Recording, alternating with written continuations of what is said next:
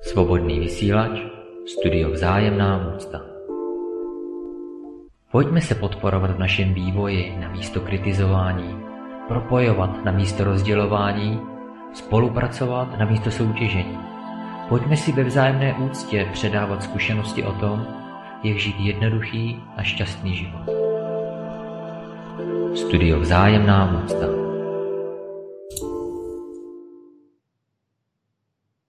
Zdravím vás, přátelé.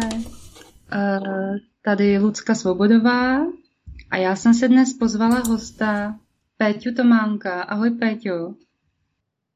Dobrý den, zdravím všechny.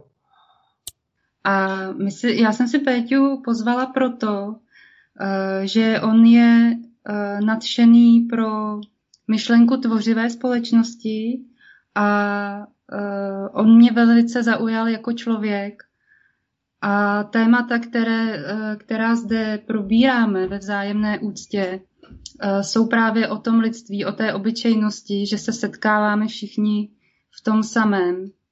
A to je právě ta vzájemná úcta.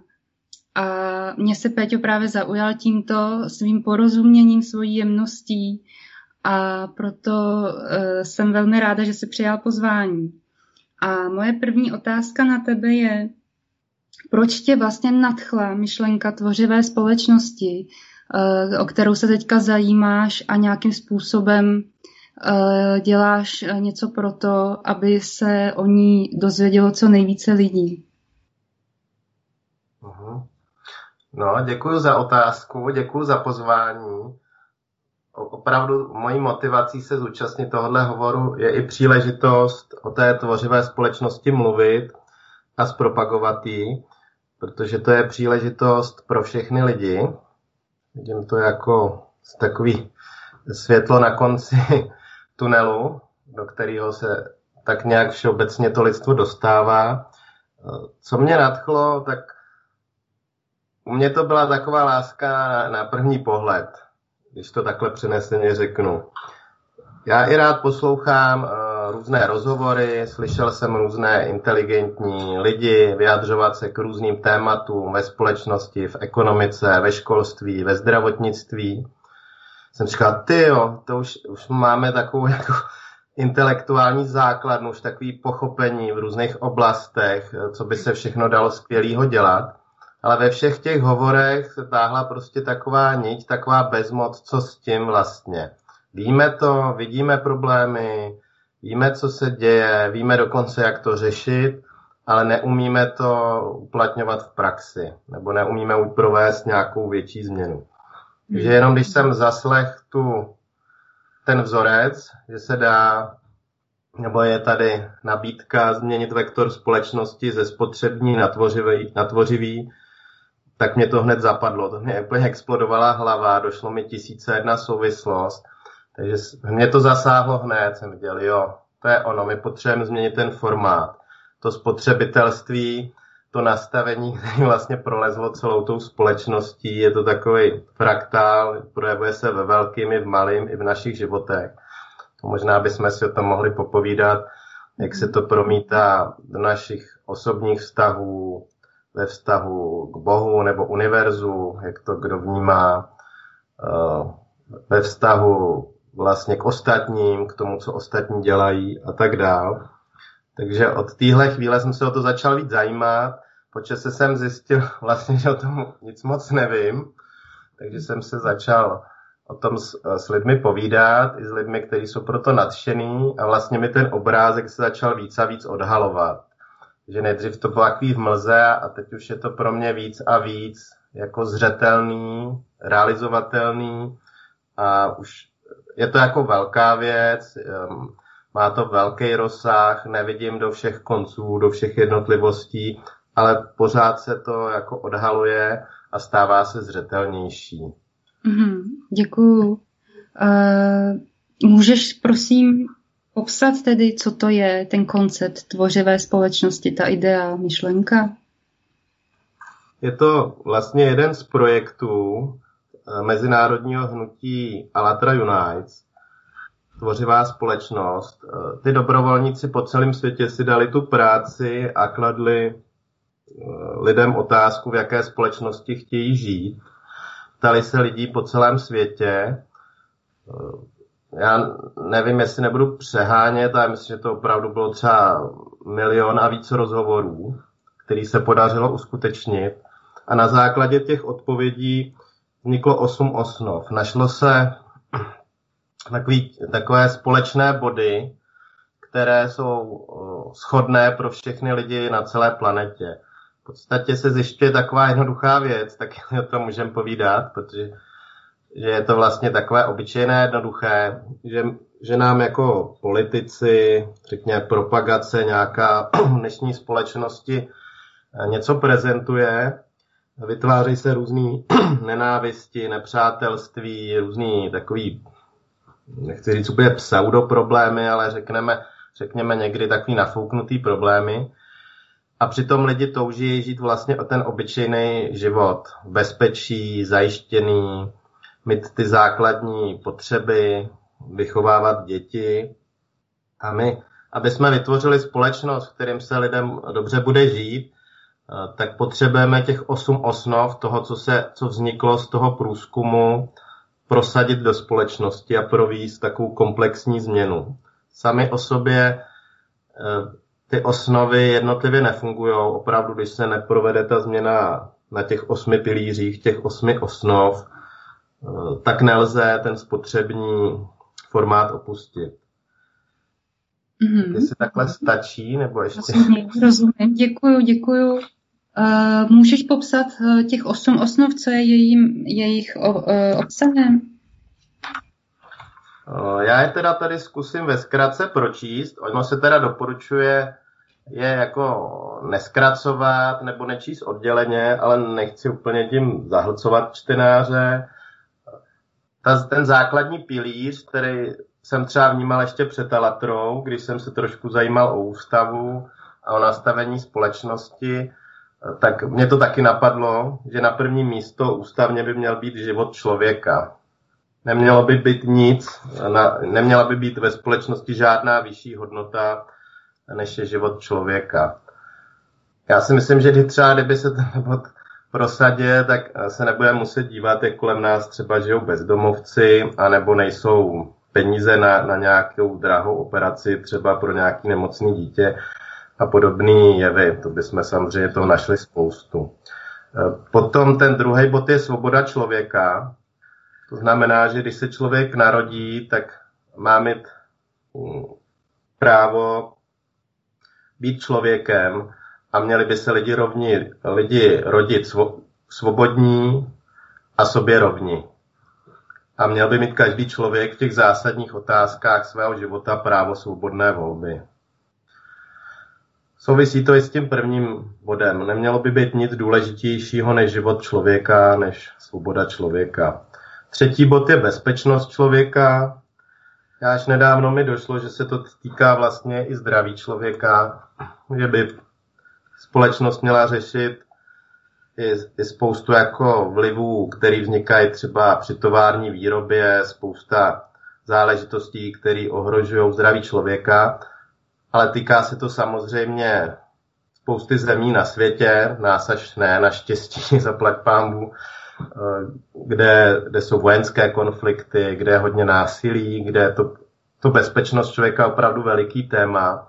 Samozřejmě nás se to týká, aby ta bezpečnost, kterou tady máme, aby nám zůstala. Čtyřka je transparentnost a dostupnost informací pro všechny. To se týká některých tendencí ve společnosti. Už mají některé strany v současnosti tenhle bod, třeba i ve svém programu. Pravdu si myslím, že pokud chceme společnost zbavit spousty negativních jevů, jako je korupce, zneužívání takových politických pozic nebo pozic ve státní správě, eh, tak musí být na všechno vidět. Musí to být transparentní, musí, to, musí být ovšem informace dostupné pro všechny. Pátý bod je tvořivá ideologie. Tady samozřejmě někdy vzniká takový strach z toho slova ideologie, ale v podstatě i v současnosti je nějaká spotřební ideologie, která se nám podsouvá, někde se to třeba nehlásá, ale v podstatě eh, každá reklama, každý film je tím zasežen. Tvořivá ideologie je prosazování opravdu lidských hodnot, etických hodnot, morálních hodnot, aby naše společnost opravdu začala na ty pědestely dávat eh, humánost, poctivost, vzájemnou úctu, přátelství, spolupráci, aby jsme se vymanili z odsuzování druhých, z netolerance a z takových, řekněme, jako pochybných eh, jako vlastností nebo jevů. Šestý bod je rozvoj osobnosti. Každý člověk, který se na, narodí na planetě Zemi, by měl mít možnost během svého života plně rozvíjet svůj potenciál, své možnosti, své talenty, to zabývat se tím, čím se chce zabývat, aby se mohl prostě rozvíjet. Sedmý bod je spravedlnost a rovnost. Tak žijeme ve světě, který, který není spravedlivý, když se na to podíváme z globálního hlediska. Je obrovská nerovnost mezi zeměma, mezi lidma, mezi přístupama k jednotlivým lidem. Samozřejmě tohle by se mělo dát do pořádku. Neměl by se žádný člověk na světě zneužívat, neměl by žádný člověk na světě mít nějaké zvláštní výhody oproti jiným lidem. A osmý poslední bod je samozpráva společnosti. To je taková, je to poslední bod a je to vlastně vrácení si zodpovědnosti do vlastních rukou. Že lidé se začnou angažovat, začnou si rozhodovat, začnou se zajímat o život kolem sebe, tam, kde žijou a začnou si samos, uh, samospravovat to, co tam probíhá. Samozřejmě k tomu uh, hodně napomáhají současné technologie, které umožňují, řekněme, uplatňovat přímou demokracii i v rámci třeba nějaký místní lokality. A aby se lidé mohli svobodně a a, a přímo vyjadřovat k zásadním otázkám třeba v dané zemi. Tak takhle stručně jsem probral těch osm bodů.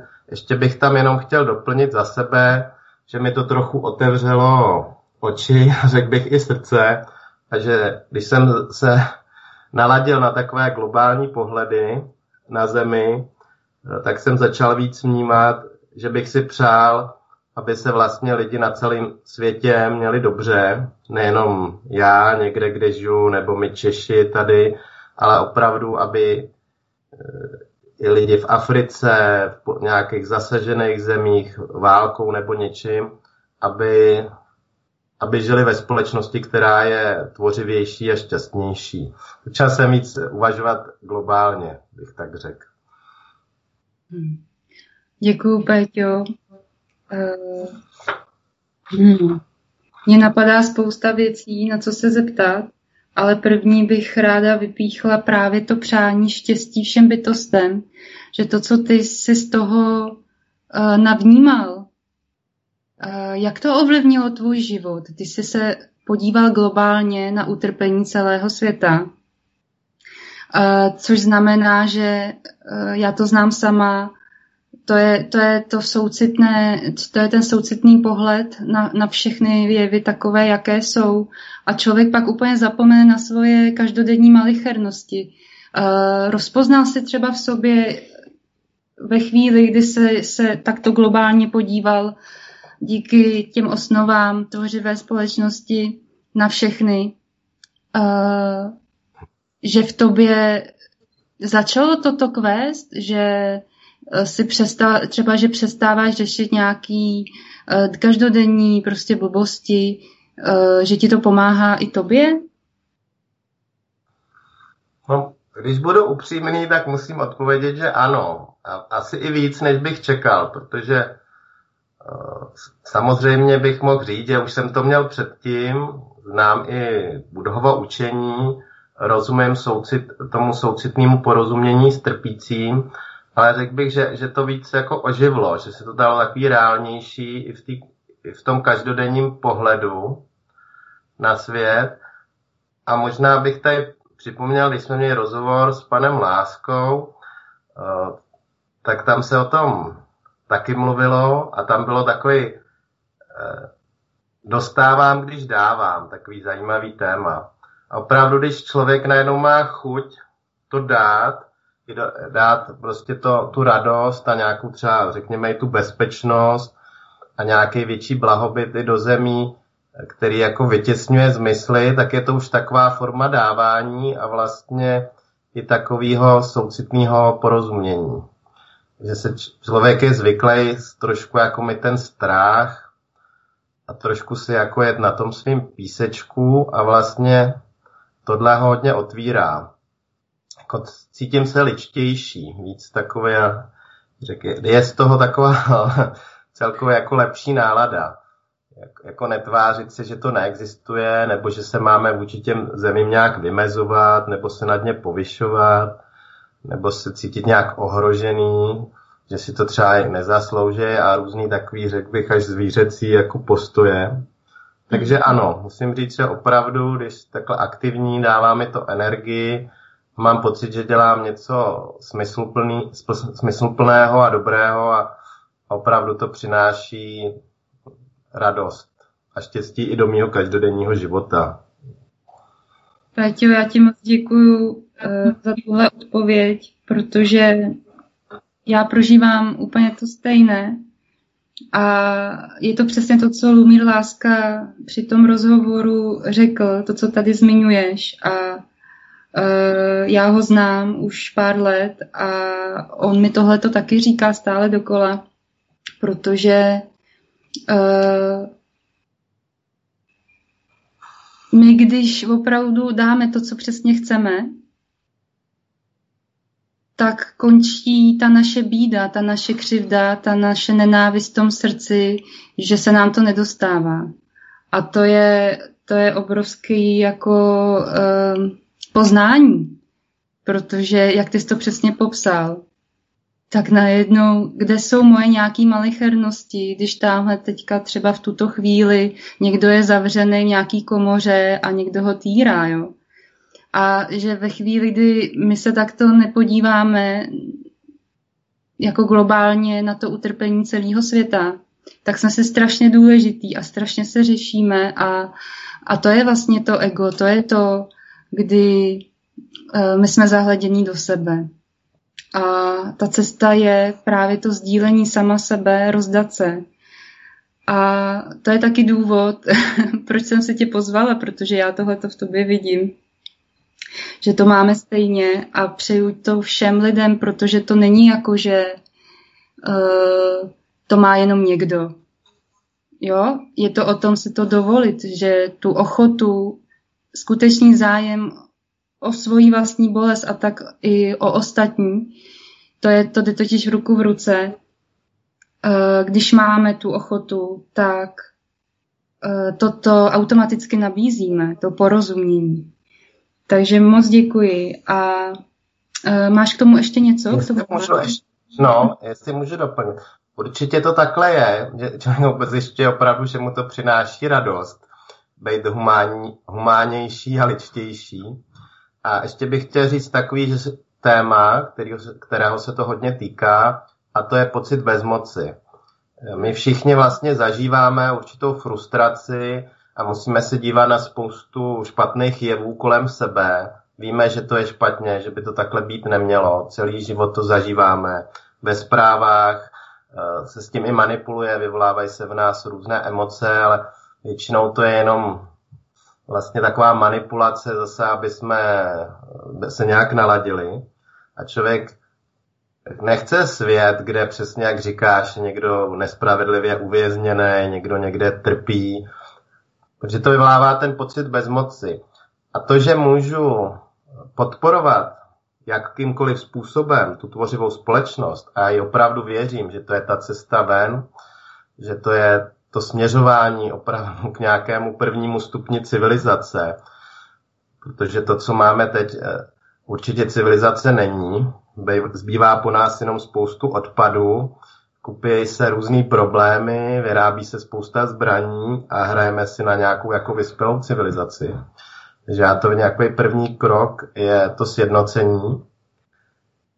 A ten pocit bezmoci už nemám, protože můžu svým životem, svým malým kousí, kousíčkem, svým mal, malinkatým příspěvkem eh, něco dělat, co mi dává smysl a co vím, že vede z toho, z toho stavu, který je a ten pocit bezmocnosti mizí. A to mě samozřejmě také dělá šťastnějším. Děkuji.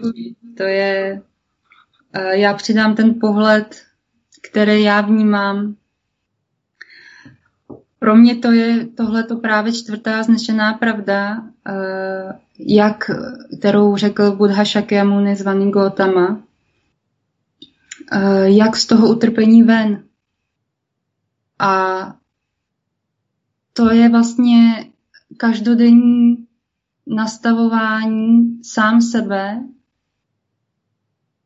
eh, v, těch, v tom morálním základu, když to řeknu úplně takto stručně.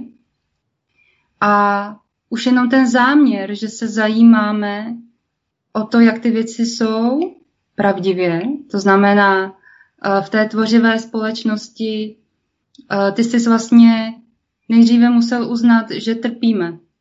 Jo? Dokud si tohleto člověk neuzná a uh, chce to vidět jenom hezky, tak ani se nemůže zamýšlet, proč to utrpení tady je a jak z něj uh, jít pryč, jako odejít z něj, jak ho ukončit. Takže um, uh, chceš tomuhle něco ještě říci? No, sou, souhlasím a určitě se dá nejen u Budhy, ale u všech proroků najít spoustu paralel vlastně se chystá teď na Alatře taková celosvětová konference, o čem sněli proroci, kde opravdu skrze tvořivou společnost se umí setkat i z nepřátelená náboženství a najít vlastně to společné. Opravdu, že Buddha přines nějaké učení, které mělo pomáhat lidem v jejich duchovním rozvoji, osvobodit se z tohoto světa. A určitě to nedělal proto, aby jsme se ještě jako víc rochnili v požitkaření, což je současný spotřebitelský formát, aby jsme tu příležitost, eh, že jsme se narodili, že jsme se třeba k takovým informacím, k takovému učení dostali, vlastně takovým způsobem jako nevyužili. Takže si myslím, že i Budhovi by se líbila myšlenka tvořivé společnosti. Ano. A... Že neignorujeme to utrpení ostatních a toho světa. Ano, přesně tak. A to je, to je cesta i e, Ježíše a kohokoliv, kdo prohlédl a přiznal si, jak to tu je. Takže to je právě to, že my mluvíme stále o tom samém a že je úplně jedno, uh, jestli je to buddhismus nebo, jaká, uh, nebo k, křesťanství, cokoliv.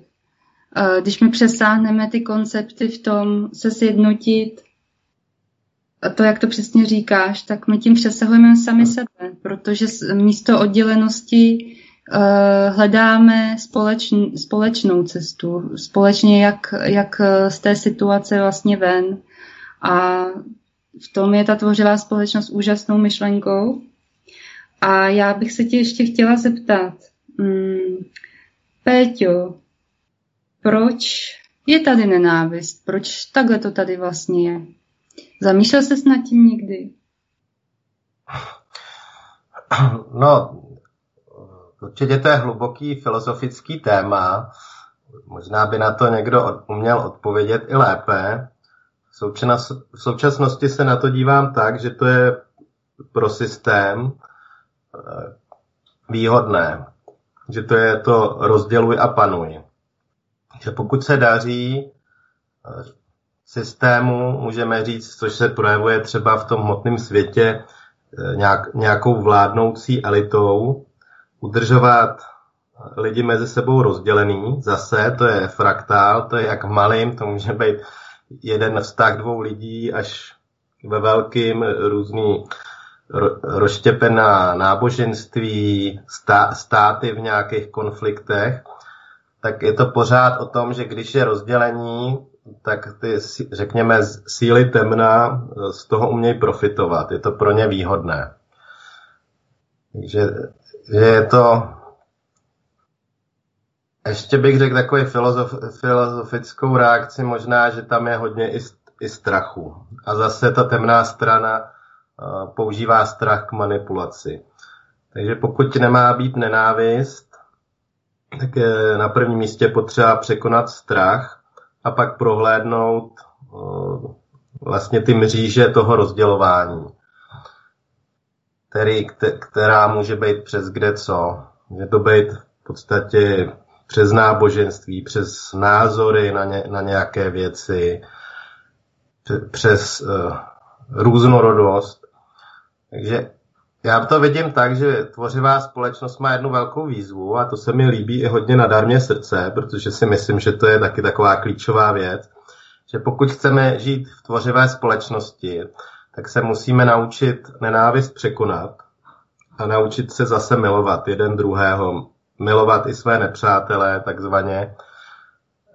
Opravdu do svého života pustit úplně takhle, až naivně to zní, pustit lásku a učit se v různých situacích, kdy na nás útočí jaká zloba na někoho, křivda, různé pocity, které nás rozdělují, zachovat opravdu tu lásku. Tady opravdu musím vypíchnout Ježíše Krista, že to je opravdu maják, který ční na, jako po tisíciletí a bude dál činit tím, jak nám ukazoval, že lze zachovat lásku v každé situaci. Opravdu je to velká výzva uh, pro všechny. Samozřejmě se nám to ne vždy asi podaří, ale měli bychom se o to aspoň pokoušet. Hmm, děkuju. Eh, jak jsi sám řekl, eh, v srdce darmy, což je společenství přátel, eh, v kterém i jsem já a jsem za to moc děčná, protože díky tomu, že jsme se takhle setkali lidé, kteří chtějí právě žít ve vzájemné úctě, tak i vzniklo toto studio Vzájemná úcta a také díky tomu, že Studio Třinec, který tady spravuje Pepa, nám poskytl tento prostor. Tímto ti, Pepo, moc děkuju. Taky děkuju. Chceš, chceš, abych na to reagoval? Já čekala jenom, jestli se ozveš nebo ne. No ne, já, já akorát prostě uh, vnímám věci uh, trošku ne, že jináč, jo, to ne, ale eh, je velice krásně něco krásně napsat a až teprve to ovoce ukáže ten výsledek. Tady máme vlastně u nás agendu 2020, 2030, nádherně napsaná, s těma myšlenkama se člověk stotožní, ale výsledek, ten žijeme. Jo? Takže já, já jsem nepáchejme dobro. Jo, protože tím dobrem taky můžeme hodně ubližovat. Jo. E, vy jste se tady bavili, ta tvořivá společnost. Ta tvořivá společnost je automaticky, když ta společnost je svobodná, tak se stává tvořivou společností. Tam je podmínka toho, z toho svobody toho člověka, svobody své svobodné vůle. Jo? A tam i odpadá určité nedostatky, e, ta, i ta nenávist. Jo? To, je, to je proces, který nemusí být dlouhodobý, ale musí to být pořád svobodné. Máme třeba problém, protože e, v naší skupině nikdo nechápe, e, tady jsou, tady jsou dva směry. Jeden směr říká, nedělejme nic, ono se to udělá všechno samo, a druhý směr říká, pojďme něco tvořit. Jo? A ten směr, který říká, nedělejme nic, má pravdu, ale má pravdu i ten, ta druhá strana, která říká, pojďme něco tvořit. Protože ten, první svět, eh, teda tam první pohled může být eh, v tom duchu, že vlastně když tomu dávám tu myšlenku a tu, ty svoje emoce, tak podporuju to, co nechci. A ten druhý směr ví, že nesmí tomu dávat emoce, aby nepodporoval to zlé, to, co nechce, ale musí tvořit to nové. Jo? A pořád, tady, tady to je celé postavené na to, na jedné věci. My máme společný cíl. Já už jsem to říkal. Mějme společný cíl, ale vykašleme se na naší cestu. Naše cesta, naše poznání jsou jedinečné. Pojďme tvořit tom ten společný cíl. A je úplně jedno, co tam ta, na té cestě je, když ten cíl máme stejný. Tady je to, to společné, na čem bychom se měli zhodnout a konečně se přestat dívat na to, že někdo jde cestou tou nebo tou nebo onou, já nechci zdůrazňovat, ale máme cíl šťastný život a na to a radostný život, život hojnosti. Jo? A na ty, proto jsme se tady narodili. Jo? Takže člověk si fakt musí dávat pozor, aby nepáchal dobro. A musí pořád jít za tím, jak té společnosti dosáhnout. Ty cesty jsou de facto jednoduché. Akorát eh, teď je velice složité a každý by si to mohl vyzkoušet na sobě, aby ve svých životech poznal Eh, všechny situace, které jsou do něho implementované eh, výchovou, prostě v rodině, ve školách, jo, v okolí, aby tam hledal to rozděl a panuj. Všechny směry jsou správné, ale cíl máme jeden. Tak, já bych to tak řekl. A páchat, páchaním dobra se páchá možná někdy větší zlo než tím zlem. Jo, to je aspoň mý, můj poznatek. Jo. Chtěla se by do toho stoupil. Je, jestli můžu, jestli můžu, Lucie, já, já souhlasím, do, dokonce, je to tak, nepromyšlené rádoby dobro opravdu může napáchat mnohem víc škody. A jenom bych chtěl říct, že opravdu s tím souhlasím, že my můžeme zůstat různorodí, Můžeme dělat různé věci, můžeme mít různé pohledy na věc, ale měli bychom jako lidské společenství, řekněme jako celé lidstvo, opravdu se na něčem shodnout a to je svět, v kterým chceme žít. Takhle vnímám třeba tu tvořivou společnost.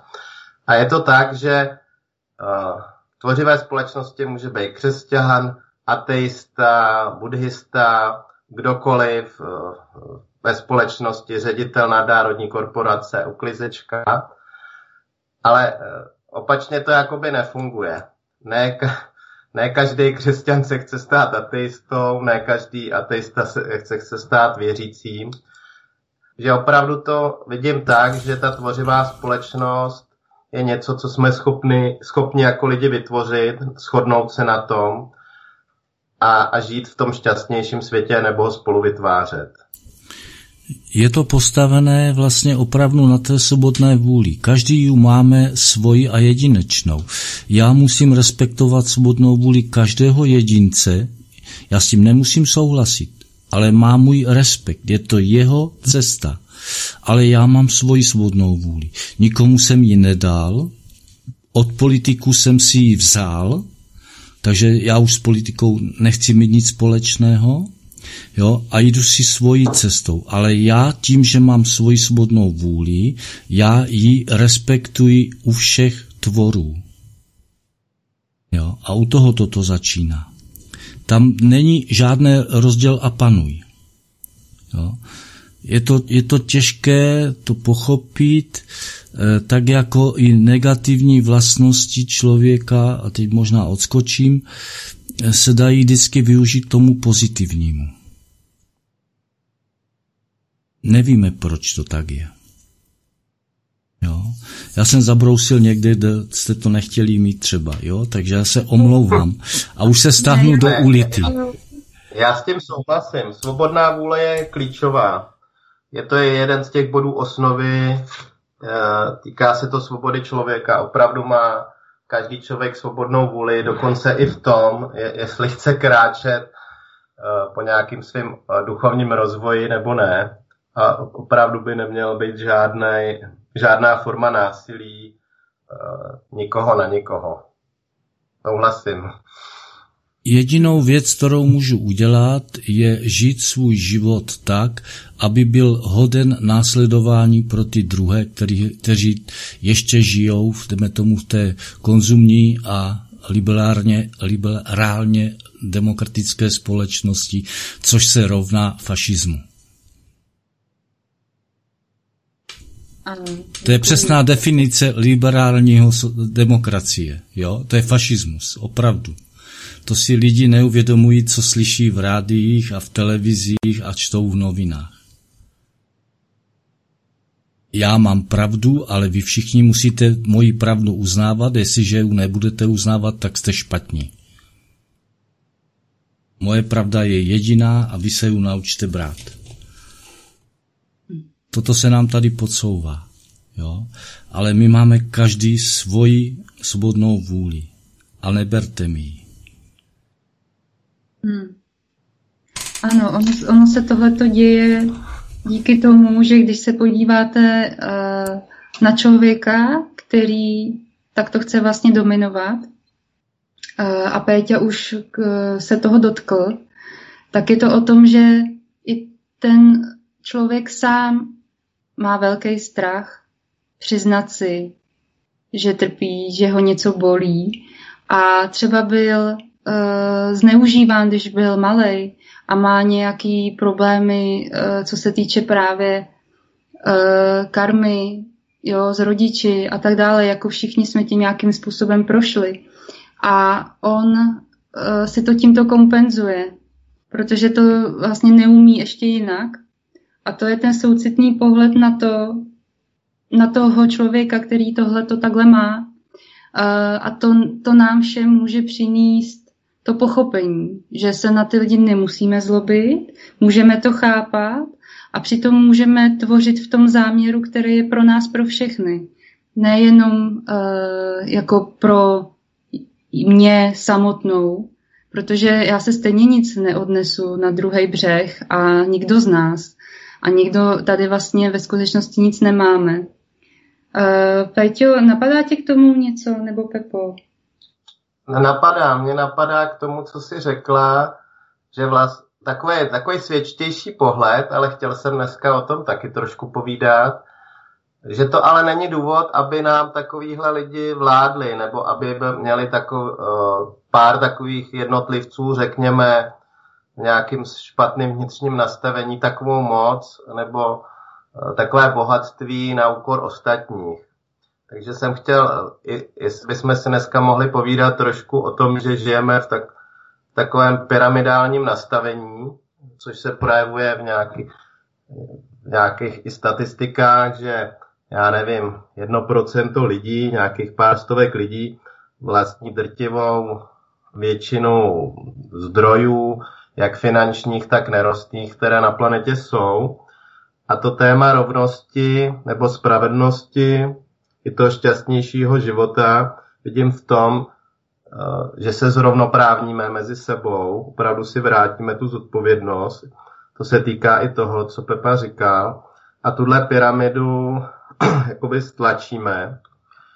To znamená, že úplně na, na tom spodku, kde jsou ty nejchudší lidi, kteří žijí v otřesných podmínkách, nemají přístup ke zdravotní péči. Víme, že i my tady řekněme, jako nejbohatší část světa eh, máme už bezdomovce. Takže my tu pyramidu na, jako spravíme, to znamená, že každý člověk bude mít zajištěný všechny základní potřeby, bez ohledu na, na to, kde na zemi žije, jestli chce pracovat hodně nebo málo nebo vůbec a současně nahoře zbavíme se nějaké špičky, eh, nějaký vládnoucí elity, která manipuluje s tím systémem, aby ta pyramida zůstala a opravdu vznikne větší rovnoprávnost mezi lidma. Není potře- v podstatě v tvořivé společnosti mizí koncept moci. Zůstane pouze zodpovědnost. Ne, ne, nemělo by být u žádného člověka žádný větší množství moci. Je to úplně zbytečný, aby někdo rozhodoval o tom, jak má žít někdo jiný. Ale je to taková světská záležitost. Je potřeba opravdu napravit tu, to celospolečenské nastavení. Ale souhlasím, je to zase fraktál, týká se to každého člověka, jak jde příkladem, ale vidím, že když bychom se dokázali jako lidstvo spojit v té myšlence tvořivé společnosti, tak se dokážeme z tohohle pyramidálního nastavení vymanit. Ano, je to, je to v nás, ale pyramidální nastavení se samo zhroutí do sebe. Z jednoho prostého důvodu. Protože na té špice je pár jedinců, kteří ví, co dělají. Pod tou úrovní pod nich toho, co se děje a proč se děje, je podstatně méně. Dělají chyby, i když jsou řízení z vrchu. A ta, ta další úroveň, to jsou eh, to jdeme tomu, ta další úroveň je třeba náboženství, to už si hraje dál, ale ta úroveň těch politiků, ta jenom plní nějaké příkazy a neví proč, neví za co. Má z toho své prebendy, má peníze, má všechno, ale ti to napáchávají obrovské množství chyb a vlastně se to zhroutí do sebe. Pyramidální systém nepřežije. Jediný systém, který může přežít, je kruhový. To znamená, že všichni na, té, na tom kruhu jsou na stejné úrovni. A ten kruh, ten vnitřek nebo tento, tato skupina v tom kruhovém uspořádání e, nahrazuje všechno. Ale je to všechno vychází od těch členů z toho kruhu a je to kolektivní práce na, to, na tu svobodu člověka, na ten život člověka, na bezpečnost a všechno, protože se všechno od toho odvíjí. Toto je budoucí uspořádání kruhové, ne pyramida. Pyramida je opravdu jenom pro zotročení toho populace a odvedení od té prapodstaty, proč jsme se tady na té zemi narodili a proč tu jsme. Ano, je to konec hierarchie a uh, tvoření synergie. Uh, my jsme tady měli uh, ve studiu hosta Tibora Moravčíka, který právě koncept synergetikum představoval. A je to úplně uh, stejný princip, takže uh, s tím souvisí i ta zodpovědnost, o který si Péťo hovořil, protože pokud my nepřevzem, nepřevezmeme za sebe, jako jednotlivec za sebe, zodpovědnost, uh, což velmi souvisí se strachem, projevit sám sebe, tak jak jsem, nepotlačovat se, tak eh, my ani nemůžeme tu jednotu a tu synergii mm, jako vidět a tvořit. Ano, já už můžu říct, že eh, Tenkrát jsem to nemohl říct naplno, můžu říct, že to je vlastně uh, slovanské kopné právo, že toto kopné právo je už znovu obnovené a že začíná plnit svoji funkci. To už můžu říct. Víc tomu zatím nechci říkat do vysílání. A to je právě to kruhové uspořádání, kde není žádný lídr, Lídrem jsou všichni, kteří jsou v té kopě a kteří tvoří to, co mají tvořit. A tvoří to eh, s ohledem na své potomky i na své předky a veškeré rozhodnutí se dělá zatím, co to provede s tou zemí, co to provede s lidstvím i s celou tou společností. Ne, že někdo si nahrabe a myslí si, jak je dobrý a ty, to spodní patro nemá nic, jenom dře a dře a dře. Tady je rovnost. Rovnost vyjádřená v tom kruhu. Takže to je budoucnost a já věřím tomu, já už jsem trošku mírně, mírně přezrálý, nebo zralý, že se toho ještě částečně dožijí. Děkuji, Pepo. Uh, já to teďka díky tomu, že sdílíš tady tu zkušenost, že se to děje i v, eh, v, tvom, v tvém poli, kde ty se mm, vyskytuješ, tak, tak to se to děje i ve vícero um, jako uskupeních. To znamená, srdce darmy tímto způsobem taky pracuje uh, a ta rovnost a jak říká Péťa, tak nejspíš i tvořivá společnost. Péťo, chceš k tomu něco říct? Jakou ty máš zkušenost s lidmi v tvořivé společnosti? Uh, no tu rovnost, jestli to tam teda máte, nebo jenom o tom mluvíte. Určitě, určitě je to, jak to říkáte, no, objevuje, objevuje se to v mnoha skupinách. Vlastně je vidět, že je nám to i přirozené fungovat tímhle kruhovým uspořádáním. Spíš, co tam vidím, kde to třeba drhne, je to to, že se to musíme učit. Že v rámci třeba duchovních skupin, nějakých jako věcí je to poměrně jednoduché, udělá se kruh, každému se dává slovo, ale tím, že žijeme ve společnosti, která je hierarchická, nejsme na to úplně vždycky zvyklí, jako takhle fungovat.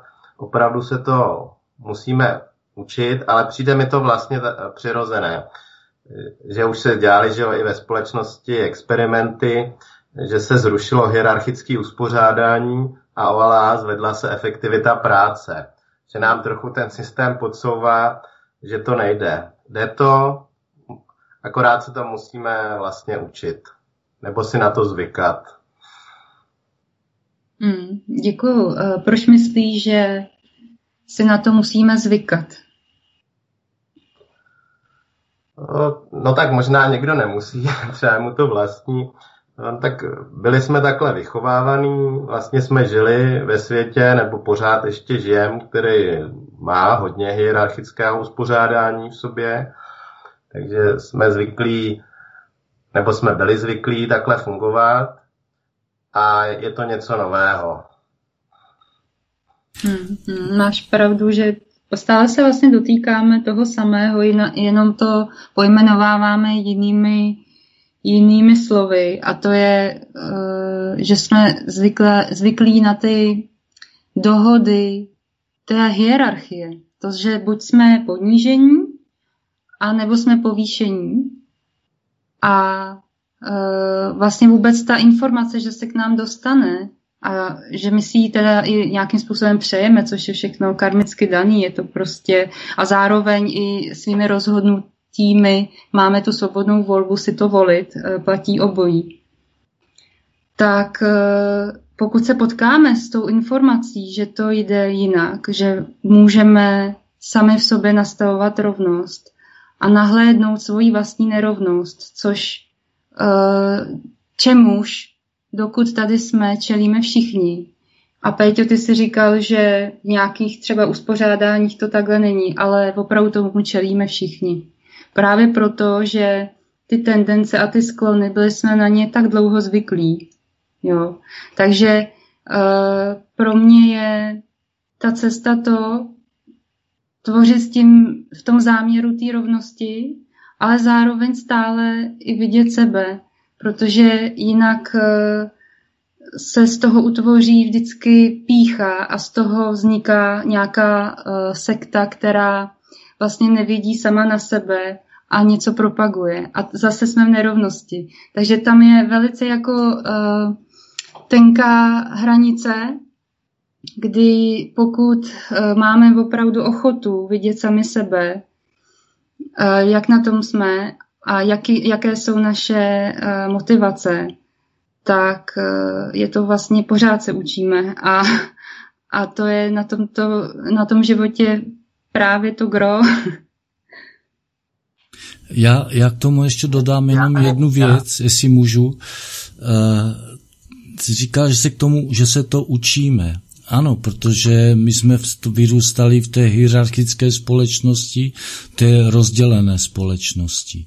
Ale my teď na té kopě máme jedince, který by ještě tu hierarchickou společnost chtěl. A ona, on nám vlastně poskytuje obrovskou službu. Tím, mm-hmm. že cítíme ten odpor a že on s tím nesouhlasí, on nás tím nutí více a více přemýšlet a pracovat.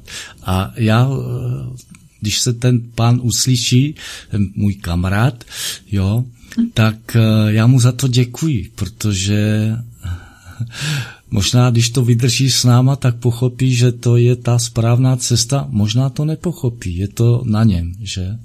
Ale je to cesta, nám to trvalo zhruba tři roky, co jsme se scházeli, bavili jsme se o sobě, poznávali jsme se a teprve od té určité doby se, se dalo vidět, že každý ví, kde je a ví, co chce a dalo se to sjednocení. A právě to je to společenství, které se naštěvuje, baví se spolu, může spolu tvořit a taky máte dneska tu dobu, kdy máme být zalezlí ve svých bytech a nemáme se s nikým stýkat. Eh, u nás je to opačně. My právě tím, že nás někdo nutí eh, být zalezlí, tak my vylézáváme a my se spojujeme. Děkuji, Pepo. Já jenom uh, zmíním informace o, o tom, kdybyste cokoliv chtěli k tématu nám do studia sdělit, tak můžete volat na telefonní číslo 603 370 842 nebo můžete psát na e-mail zájemná úcta svcs zavináč hotmail.com a nebo můžete taky na Facebooku uh, psát na SVCS Studio Vzájemná úcta. Tam máme stránku, eh, na které i všechny události můžete vidět a můžete nás tam kontaktovat. A já ještě za srdce darmy, kdo byste cokoliv k našemu tématu měl, můžete psát i na web srdcedarmy.cz mezi srdce a darmy je pomlčka. Uh, můžu poprosit teďka Pepu o písničku? Už mi píše. Slyším, ano, já pos, posílám dvě písničky, teda spustím dvě písničky, které si přál Petr a mě taky se líbí a nevěděl jsem, že taková uh, zpěvačka a skladatelka je v této republice. Mně se velice líbí, pouštím. Děkuji. Vzpomínáš si?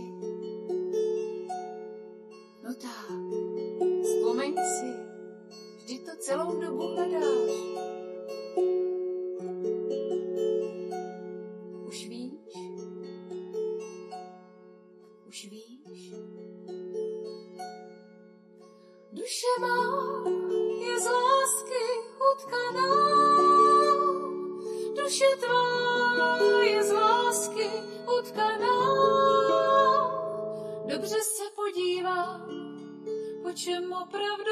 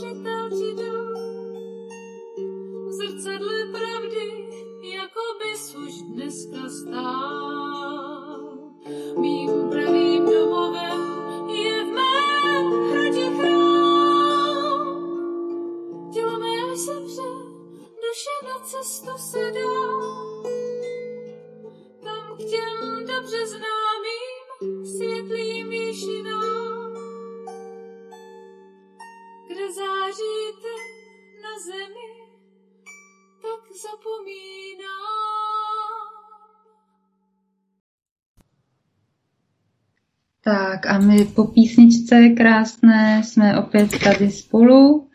A mm, Péťo, ty jsi chtěl ještě něco říct k té dominanci? Můžeš... No, ano, k to, k té dominanci, spíš teda k píše, ono to je nějakým způsobem propojený. V podstatě dominance, to jsou, to je zvířecí aspekt. My máme podstatu dvojí. Živočišnou máme fyzické tělo a to hodně spadá e, do živočišné říše a současně máme složku duchovní, dá se říct třeba andělskou, ta má možnost směřovat e, do duchovního světa a samozřejmě během života e, čelíme atakům toho zvířátka v nás a současně je ve hře i ten anděl. My v tomhle máme tu volbu, které jako, co necháme právě v sobě převážit. Takže pokud se někde vzniká dominance, opravdu se to týká z té zvířecí části. V duchovním světě uh, panuje, řekněme, vzájemná ústa spíš na principu rovnosti a zodpovědnosti. A chtěl jsem říct, že tam uh, ta dominance někdy vzniká samozřejmě ze strachu, i, i to lpění třeba na hierarchii může vznikat ze strachu, no když to teda nebude nikdo řídit, tak to bude nějaký chaos.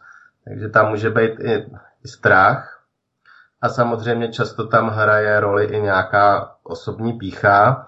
A já jsem si vzpomněl na takový krásný vzorec, je teda údajně buddhistický, prezentoval to pan Lazarev, kterého mám velmi rád.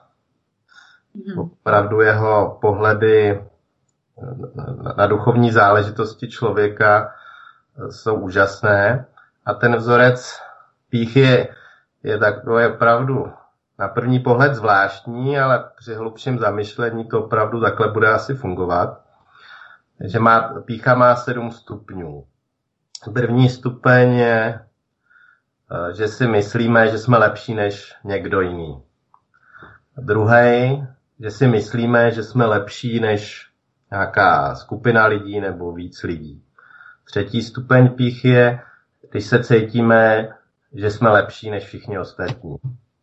A pak právě ta vyšší rovina píchy už je, která tam jasně nastupuje, protože zjistíme, že to takhle není. Tak čtvrtá rovina píchy je, když si myslíme, že jsme horší než někdo jiný. Pátá rovina když si myslíme, že jsme horší než skupina lidí, nebo nějakých víc lidí. Šestá, když si myslíme, že jsme nejhorší ze všech. a úplně celý je to završený sedmou rovinou, když si o sobě myslíme, že jsme nějakým způsobem zvláštní nebo mimořádní. Že opravdu je to taková past, ta pícha, která člověka protahuje takovýhlema zvláštníma rovinama. Ale je potřeba to chvíli pozorovat, chvíli nad tím kontemplovat, aby tomu člověk porozuměl a, a radši žil v pokoře a s píchou si moc nezahrával. A je to na obě strany, aby se ani nepovyšoval, ani neponižoval. Hmm, Peťo, děkuju moc. I... Luci, prosím tě, ještě já k tomu jenom dodám jednu věc. Každý, kdo na té duchovní cestě je, tak eh, hledá a dívá se na ty druhé, posuzuje je a hledá, na jaké té úrovni je. Jo, myslím na duchovní úrovni. A nechápe, že tímto postojem zastavuje svůj duchovní vývoj. Každý je na správné úrovni, na jaké se nachází. A to mě nesmí zajímat. Já se mám starat o svůj duchovní vývoj a jít co nejlépe a nejčistěji a mě ty druzí by neměli zajímat, kde jsou. To je jenom taková vsuvka. Jo? Nezastavujme ten duchovní vývoj a nehledejme, že ten je na nějaké, že je teprve na začátku a ten je už na konci. To taky nemusí být pravda. Děkuju, Pepo. Eh, já, to, já ukážu ten pohled, který s tím souvisí a to je právě ta naše touha po dokonalosti. Když chceme být lepší, než jsme a my tomu hlasu v naší hlavě věříme a proto potom jsou ty následky, které tam, které tam eh, pan Lazarev popisuje. Jo, to, co si přesně Péťo četl, že lepší než někdo jiný, lepší a pořád to srovnávání jako s někým, a což je ta naše vnitřní hierarchie. Takže ono nemůže ani zákonitě vzniknout nic jiného eh, v tom, co tvoříme, dokud my sami sebe nezastavíme a nezaregistrujeme vůbec to, že se to děje v nás, že my to máme v sobě a my rozhodujeme, jestli tuhle tu vnitřní hierarchii budeme hrát, což je stále hra na píchu, ale je to naše arogance, naše rozpolcenost a jedinou, nebo já vidím a tak se sebou pracuji, eh, že sleduju, co, co se eh, ve mně děje, to znamená, je to zájem o mě, ten skutečný zájem, ne ten egoistický, kdy mě zajímá, jak se mám, jak mi je, eh, co se mi honí hlavou a čemu věřím jako v těch myšlenkách. Jo? A eh, že z té víry potom se stává i ta důvěra v sebe, kdy já se, to je právě ta svobodná volba, kdy si můžu rozhodnout, jestli uh, budu vládnout tou hierarchií anebo budu vládnout té rovnosti, tedy jednotě a tím pádem se zajímám takto o sebe a tak i o všechny ostatní automaticky. Uh, Peťo, jakou ty máš zkušenost takto se sebou, na sebe nahlížet? Protože já o tobě vím, že ty jsi nějakým způsobem i realizoval Budhovu nauku, nebo i třeba jiné. Můžeš o tom trošku povyprávět, jít trošku hlouběji Eh, do, toho, do té práce, do té bdělosti eh, se svojí myslí, se svým tělem? No já navážu asi teď, o čem se povídáme, že z toho budhova učení vlastně vyplývá, že my máme takové vzestupy a pády, takže taky pozorovat celý život. A v podstatě to by nás mělo i udržovat v pokoře. Protože pokud nedosáhneme opravdu toho vystoupení z, z těch reinkarnačních kol, což jako v buddhismu je osvícení nebo osvobození se trvalé a jisté, tak se do toho můžeme velice snadno zaplést. Samozřejmě křesťani by třeba řekli spasení.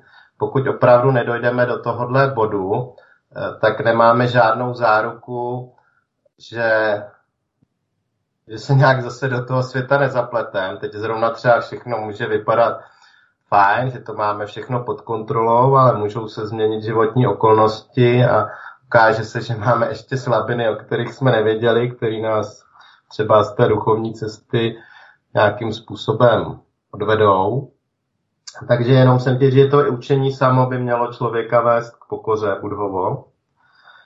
A další věc, eh, že vlastně eh, Budha učil tu cestu k osvobození a tady se může velice snadno stát, myslím, že se to týká vlastně všech duchovních skupin, to, je, to mám taky od pana Lazareva, se mi moc líbilo, že vlastně taková poslední zkouška je ta duchovní pícha. Že to je vlastně takový nejbližší ideál k tomu spasení, osvobození, s, s větším propojením s Bohem, k sjednocení s tím duchovním světem, že to je opravdu veliká past. To je takový poslední, kde ten, řekněme, berme to opravdu trošku metaforicky, ten Satan ještě vyzkouší, jak na tom jsme, a protože ten ideál vypadá hodně dobře, tak ta pícha tam opravdu nám to může všechno vzít. Tak na to je potřeba dát hodně, hodně pozor. A potkával jsem hodně lidí, na kterých to opravdu bylo vidět. Když jako dlouho duchovně na sobě pracují, že jim tam roste ta duchovní pícha. A samozřejmě eh, ten, ty techniky meditačně tak vedou k sebepozorování. Jsem taky celý život pozoroval procesy uvnitř sebe, pořád je pozoruju, pořád se na tom učím a vím, že to tam jako chodí. A že to opravdu odděluje. To se mi líbí i na tvořivý společnosti, že opravdu vede k tomu nerozdělovat lidi na duchovní a neduchovní. Že opravdu tam tahle pás vzniká a musí se s ní každý duchovně hledající vypořádat. Hmm. Děkuju. Já bych k tomu ještě chtěla přidat pohled. Eh, to, co ty říkáš o tom duchovní, neduchovní. Z mojí vlastní zkušenosti, já jsem se setkala také s duchovní píchou a u mnoha lidí a i u sebe, kdy já jsem na sebe vlastně vůbec neviděla a až ta upřímnost a podívání se na sebe, eh, na svoje záměry eh, a samozřejmě podívání se na vzorce, kterým podlíhám, eh, mě dostali do té pokory, o které ty hovoříš. A proto ono to je vlastně jedno, jestli duchovní, neduchovní, protože když ten uh, probuzený člověk je ten nejobyčejnější člověk na světě. Právě proto, že vidí věci tak, jak jsou a dokud uh, v tom těle je, tak stále to sleduje, stále tomu čelí, protože, jak si i sám Péťo říkal, jsme tady pořád v tom hierarchickém systému. On tady kolem nás je, to znamená, že my svým vlastním pohledem a reakcema na okolí a na sebe, uvnitř sebe, eh, stále čelíme tomu, jestli dáme moc, to znamená tu pozornost, to je to jediné, co máme, eh, ty hierarchii, ty nerovnosti, anebo té rovnosti. A k tomu není potřeba vlastně ani studium uh, ně, něčeho duchovního. Může to tak být, ale nemusí. Je to, je to ochota se zastavit sám ze sebou, je to pro každýho možnost uh, a podívat se na to, proč, co dělá a co tady je a když se ve svém uh, srdci bude přát, aby se dozvěděl, jak ty věci jsou, tak uh, není možný, aby se mu to nesplnilo. Jo, jedině ta ochota porozumět uh, je to, co nás žene jako uh, k, to, k té svobodě a k tomu být nezávislý na těch jevech, které dokud my nevidíme takové, jaké jsou, tak uh, nevidíme, že si tím ubližujeme. A ve chvíli, kdy si uznáme, že se tím ubližujeme, tak už nám to nedává v naší realitě smysl. A můžeme například tvořit to, o čem se tady bavíme, to znamená tvořit rovnost, vzájemnou eh, spolupráci, respekt. A to je ta láska, kterou my všichni chceme. Ono, ono vlastně láska na, nám hodně jako prozradí. vlastně když chceme lepší svět, tak potřebujeme, aby v něm bylo víc lásky, potřebujeme být otevřenější jeden k druhému a vlastně na té schopnosti milovat ty druhý můžeme sami vidět, jak na tom jsme. A víme, že, že to je hodně těžký, když je k nám třeba, řekněme, někdo nespravedlivý, eh, zažíváme nějakou křivdu, nějaké, nějakou formu nepřátelství, tak udržet opravdu tuhle kvalitu eh, je těžký. A samozřejmě víme, že ne vždy se, se to podaří, takže i to nás, nám může pomáhat se udržovat v pokoře a opravdu pamatovat, že nejde o to, že to dokážeme nebo nedokážeme, ale o to, že o to usilujeme. Takhle vidím třeba i tu duchovní cestu. Myslím, že to je ve shodě s osmičlenou stezkou, s tím bodem správné úsilí. Mm, děkuju. Je to vlastně ta ochota mm, vidět věci, jak jsou. Ať, ať to znamená, že jsem v uvozovkách mm, udělal něco nečestného nebo čestného. Jo, že když se, to, je, to je pro mě pokora. Být otevřený tomu, že ať to bylo, jak to bylo, já se to chci dovědět.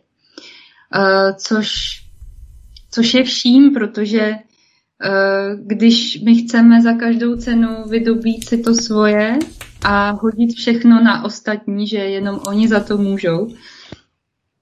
A být v tom právě jako, mm, to je vlastně ta pícha, být v tom pyšnej a stát si jenom za tím svým, tak v tu chvíli ani nevidíme tu uh, věc nestraně. To znamená, jenom s tou dávkou té sebereflexe, což je ta ochota vidět situaci takovou, jaká je, a je to vlastně to, co se často říká, nebrat si věci osobně. Což eh, si myslím, že je jako jedna z těch nejtěžších věcí, aby člověk eh, převrátil ten pohled na sebe a na všechno okolo. To znamená um, nebrat to tak vážně. Což je náročný kvůli tomu, protože my to cítíme v tom těle, že jo? V, tom, v tom prožívání, že nám ta situace je nějak nepříjemná. Je to Můžeš, Péťo, k tomuhle něco říct, jak, jak ty s tím pracuješ sám se sebou? Třeba dát nějaký příklad ze, ze života? No tak já začnu mluvit, třeba si na nějaký vzpomenu. Mě tam jde, jak takhle mluvíš, téma lpění. Mm-hmm. Člověk vlastně ten svůj duchovní rozvoj může skrze, řekněme, konfliktní situace, problémy třeba s, dru- s druhýma lidma nebo s blízkýma osobama vidět, že to, je, že to může použít i takový, řekněme, uh, zajímavý podmět, právě jak říkáš, zamyslet se, jak to vlastně mám. A, a vidím tam, že pokud se mnou něco mává nějakým způsobem, tak je zatím vždycky nějaké lpění. Člověk na, ně, na něčem lpí. Lpí třeba na svém sebeobrazu, nebo chce, aby ho všichni vnímali jako dobrého člověka. Ale víme, že i Buddha řekl, to se vždycky připomíná, že ať děláš, co děláš, vždycky budeš pomluven. Když budeš žít hříšně, budeš dělat zločiny, škodit druhým lidem, budeš pomluven. Když budeš se snažit žít duchovně, cnostně, budeš pomluven. Takže tam si vždycky si to připomenu a řeknu si, že není třeba se tím trápit a pokud se tím trápím, tak je to kvůli lpění. Takže je to příležitost se toho lpění zbavit. Jo. Mm-hmm. Najít, kde je, na čem teda pím, proč je pro mě tahle situace třeba náročná. A pak samozřejmě se učím, to je zase na základě znalostí z Alatry, eh, ne, nevkládávat tam pozornost. Je spousta věcí, vlastně se snaží uh, získat pozornost a vlastně z toho žije. V podstatě i ty stíny, ten, ten systém v podstatě chce, aby se dávala pozornost třeba do negativa. Což je samozřejmě pro nás nevýhodné. Já, já jenom tomu řeknu, ještě za Budhova života říkali jeho odpůrci, že ne, není tím, čím, čím je, protože miluje sake. Ale ještě k tomu, té sebelásce, ty se tam bavil, Peťo, A já jenom k tomu dodám, eh, můžu dávat jenom to, co mám. A jestliže nemiluji sám sebe, tak nemůžu milovat zbytek. Je to prostě opravdu naučit se milovat sám sebe, poskytovat si tu lásku, najít své plusy, minusy, stotožnit se s něma, protože takového mě vesmír chtěl. A jenom v okamžiku, kdy najdu lásku k sobě, můžu tu lásku dávat i ven ze sebe. Mm-hmm. Je, děkuju, Je to tak? Uh, já ještě to, co Péťa vlastně říkal i předtím, uh, že my lpíme hodně na tom, jak vypadáme, s čímž je propojena touha po uznání, po přijetí, po lásce od ostatních. Jo, kdy my, kdy my sebe mm, manipulujeme tak, jak třeba ani nechcem, ale v tu chvíli chcem, jenom abychom dostali uh, tu pozornost a pocit jako přijetí a lásky od druhých. A uh, proto se do toho jako vědomně zamotáváme, což jsou právě ty dohody, že jo? Uh, ty karmické dohody, mezi rodiči a dětmi a to je úplně jedno, v jakých stazích vlastně tady potom i jsme, ale ty rodiče jsou ti nejvyšší autority eh, nějakou dobu, nebo lidé, s kterými jsme vyrůstali, to nemusí být jenom biologičtí rodiče. Takže ta touha po uznání je to, kdy my, my dáváme na první místo ten pohled těch ostatních na nás, než sama sebe. Takže mm, proto se ani neprojevujeme a neděláme to, co bychom skutečně chtěli, protože, jak já říkám, jsme jako zaprdění v tom, kdo mě uzná, kdo mi to dá, kdo mi tu lásku dá. Takže to už jsme si o tom před chvílí říkali také. Tato cesta je právě dát to, co chci, nechtít to po ostatních.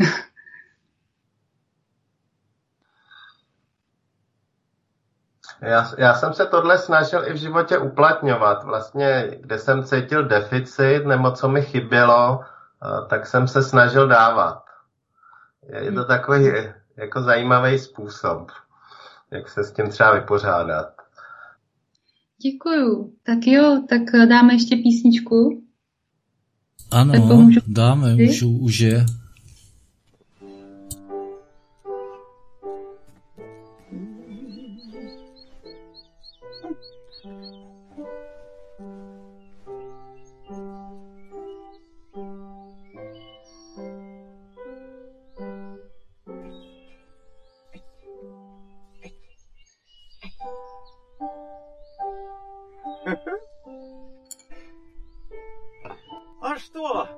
Баню-то затопили? Никак нет. Как? Не затопили? Так ведь пляшет. Что пляшут? Тимоню? Тимоню! Тимоня!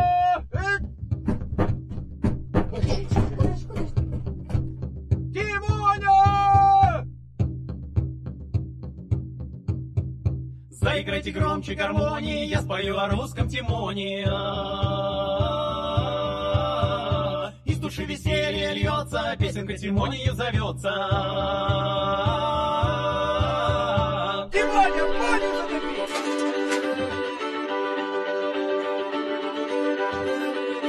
Есть на деревне Тихоня, недотрога парень Тимоня. Он не пьет ни грамма хмельного, нет у нас второго такого.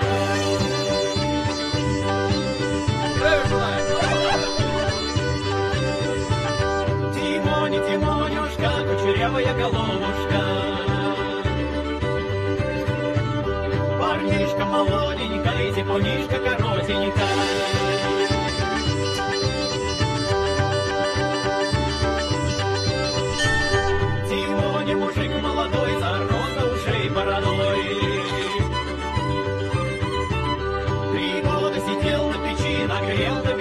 Give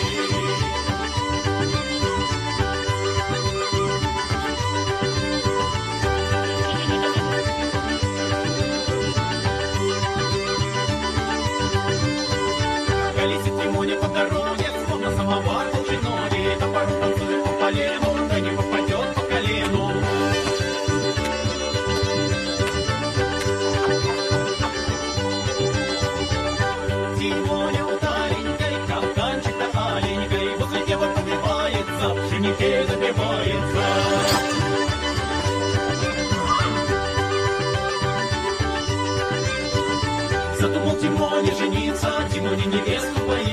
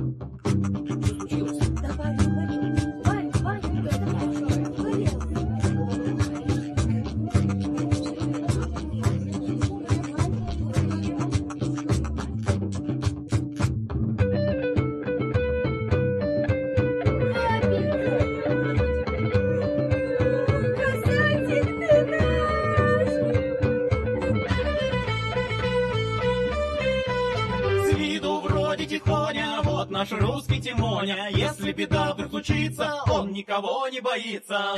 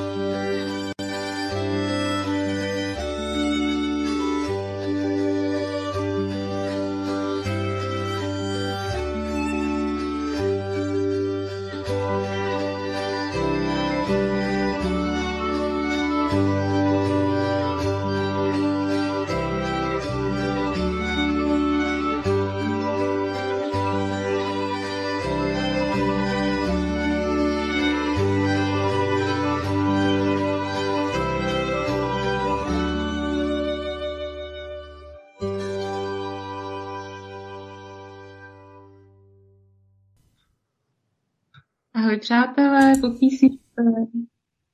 Eh, My si povídáme s Péťou Tománkem i Pepou Endrichem eh, téma tvořivé společnosti, na eh, téma svobody a rovnosti.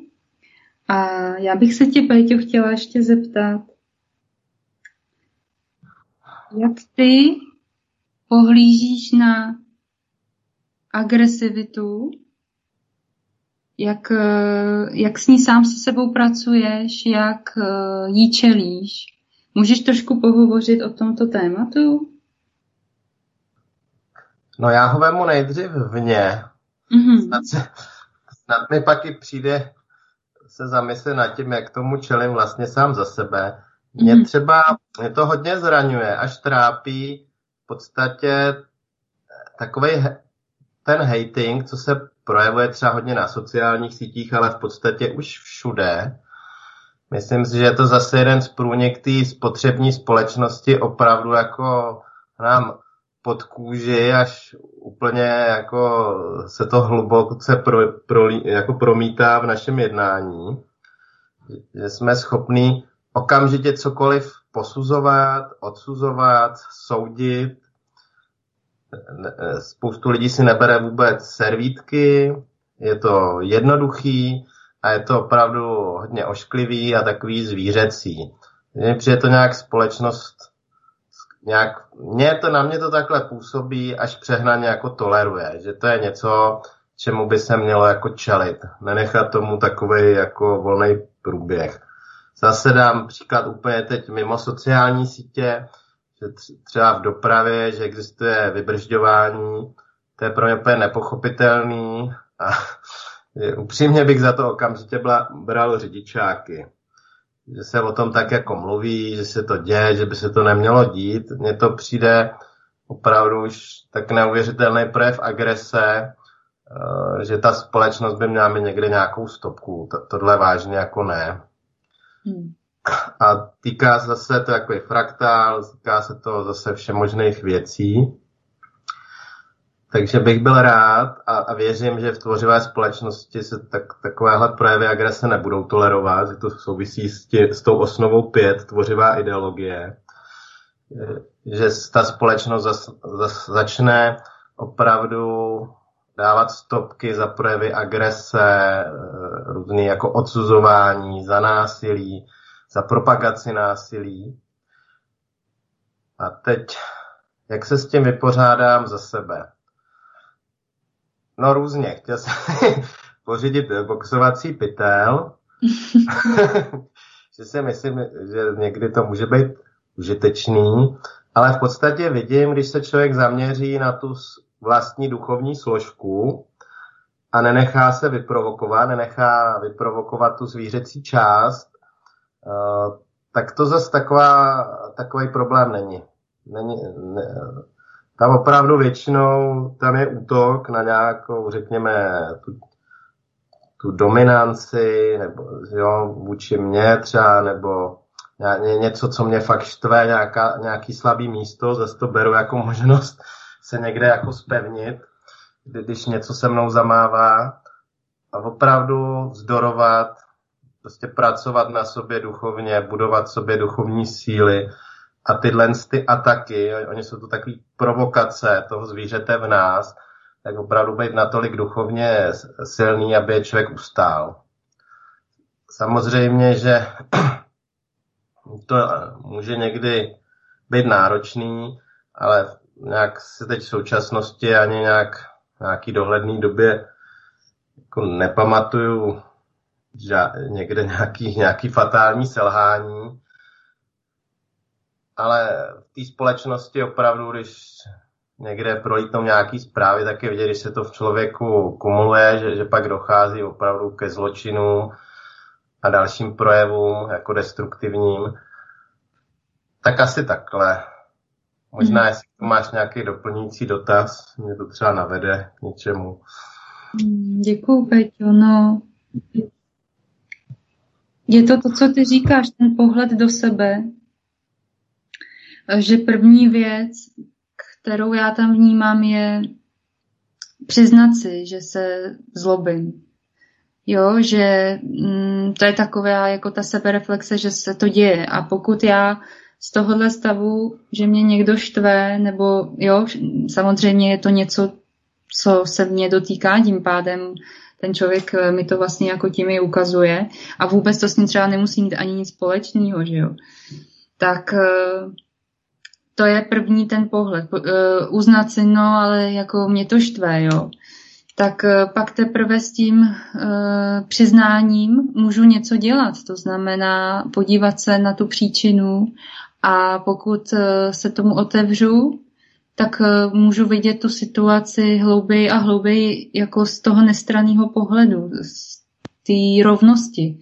A tam, tam je právě to rozhodnutí a to zastavení se sám ze sebou, kdy já buď uh, můžu uh, hnedka tu první reakci uh, vlastně se pohádat, že jo, uh, a dál jako to řešit jako povrchně, kdy se hádají vlastně dvě, dvě podmíněné bytosti například. A e, k ničemu vlastně stejně nedojde, i když je to taky zkušenost, protože i to je prostě určitá katarze, na který se učíme. Takže mm, tam, tady chci jenom říct, že kdo abyste se nevinili, abyste to nebrali jako selhání a chybu, když prostě se rozlobíte a dáte to ven. A abyste se i s tímhletím měli rádi, protože to, že se budete vinit a myslet si, že jste udělali chybu, tak e, vám to stejně v ničem nepomůže. A dojdete k sebelítosti a k tomu, že by se to chtěli jinak a vlastně stále jste v té nerovnosti. Ale ve chvíli, kdy si uvědomíte, že ta chyba uh, doměla, protože, a to je právě důvod, proč ta chyba neexistuje, není chybou, protože je to opět zase zkušenost, ze který vy se můžete ponaučit a vidět uh, tu věc zase o něco hlouběji.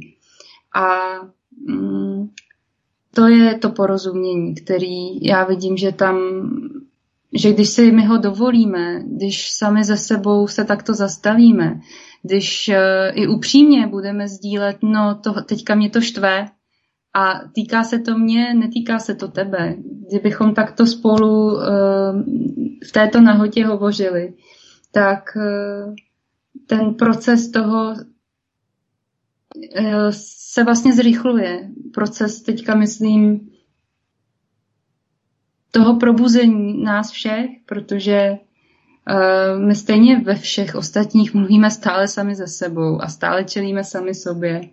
Eh, Péťa, ty jsi to předtím řekl dobře a, a, a krásně, že buď se rozhodneme pro to zvíře v nás, pro tu pudovost, anebo se podíváme opravdu na to, jak to je, protože my tu volbu právě máme, když jsme lidi a najednou vidíme, aha, ono se to dotýká těchto věcí a mě to bolí. A když se právě přiznáme, jsme ochotní si přiznat, že nás to bolí, tak už nemusíme se bránit, protože proč se chceme dál hádat a dál něco řešit? No protože to je náš obraný mechanismus, že jo?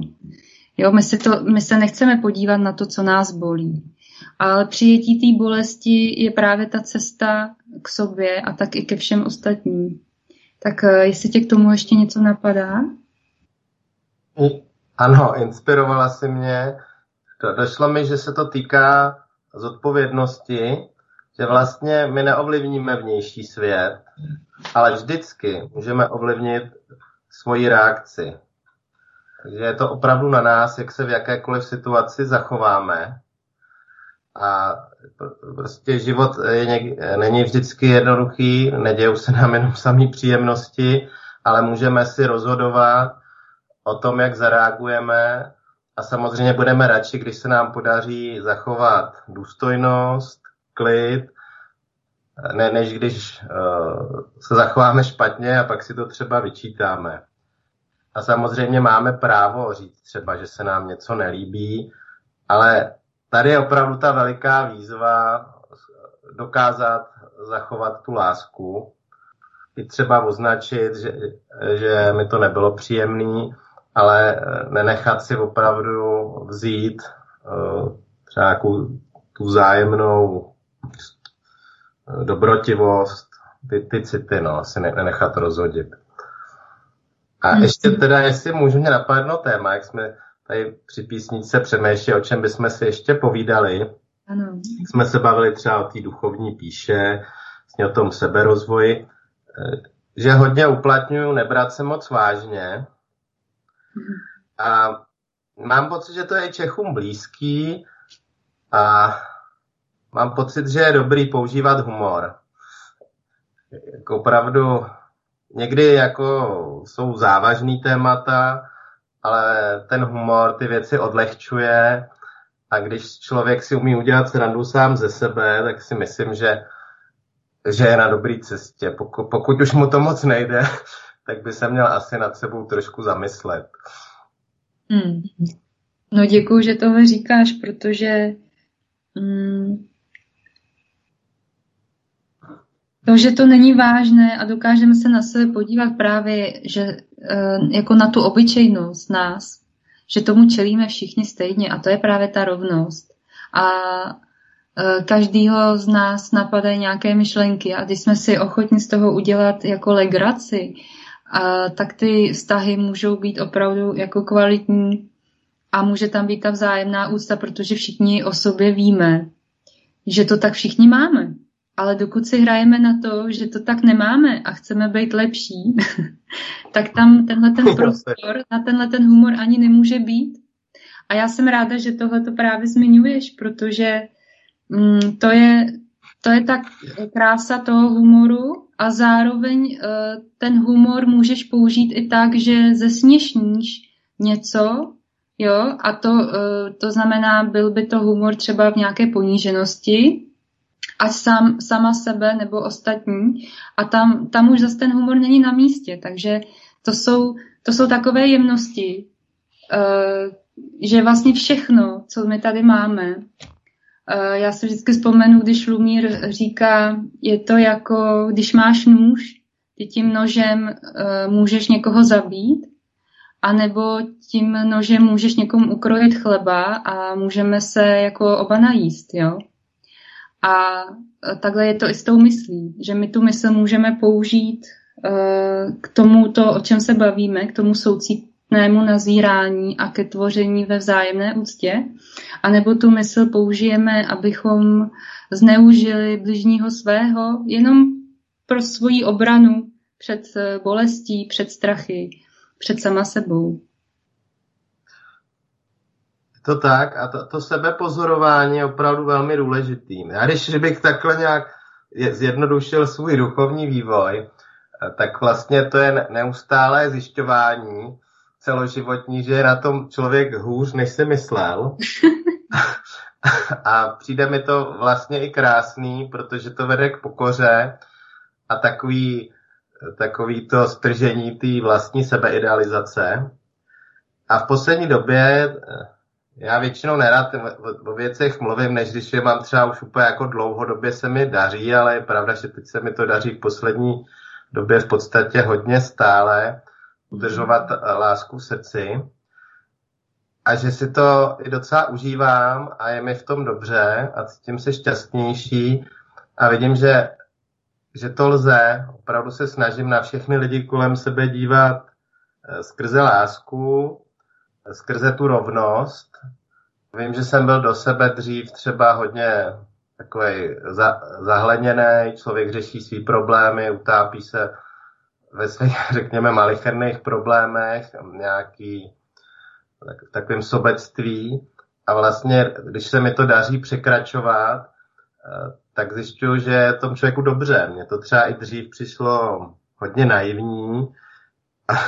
A, hmm. asi by mi to bylo vlastně i trošku, bych to řekl, takové jako, jako takový lehký odpor, takový jako směšný. Takhle jako, když to, jako o tom mluvit, když bych někoho slyšel. A teď, když jsem si to jako dovolil a uvolnil se v tom, tak vlastně jsem mnohem šťastnější.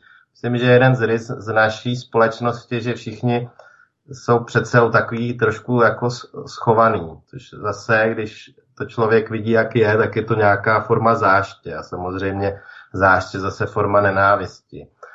Ale chápu, že jsme citliví, máme spoustu zranění, není to vždycky jednoduchý jako chodit na trh bez štítu, jako otevřený, že je asi dobré být, být opatrný a, a takový vědomý a rozlišovat situace, kdy si může třeba dovolit být otevřenější, ale celkově to vidím jako nutnost. Jestli chceme žít šťastněji a v lepším světě, tak se musíme zase vzájemně sobě otevřít a, a dívat se na sebe s láskou a přijetím.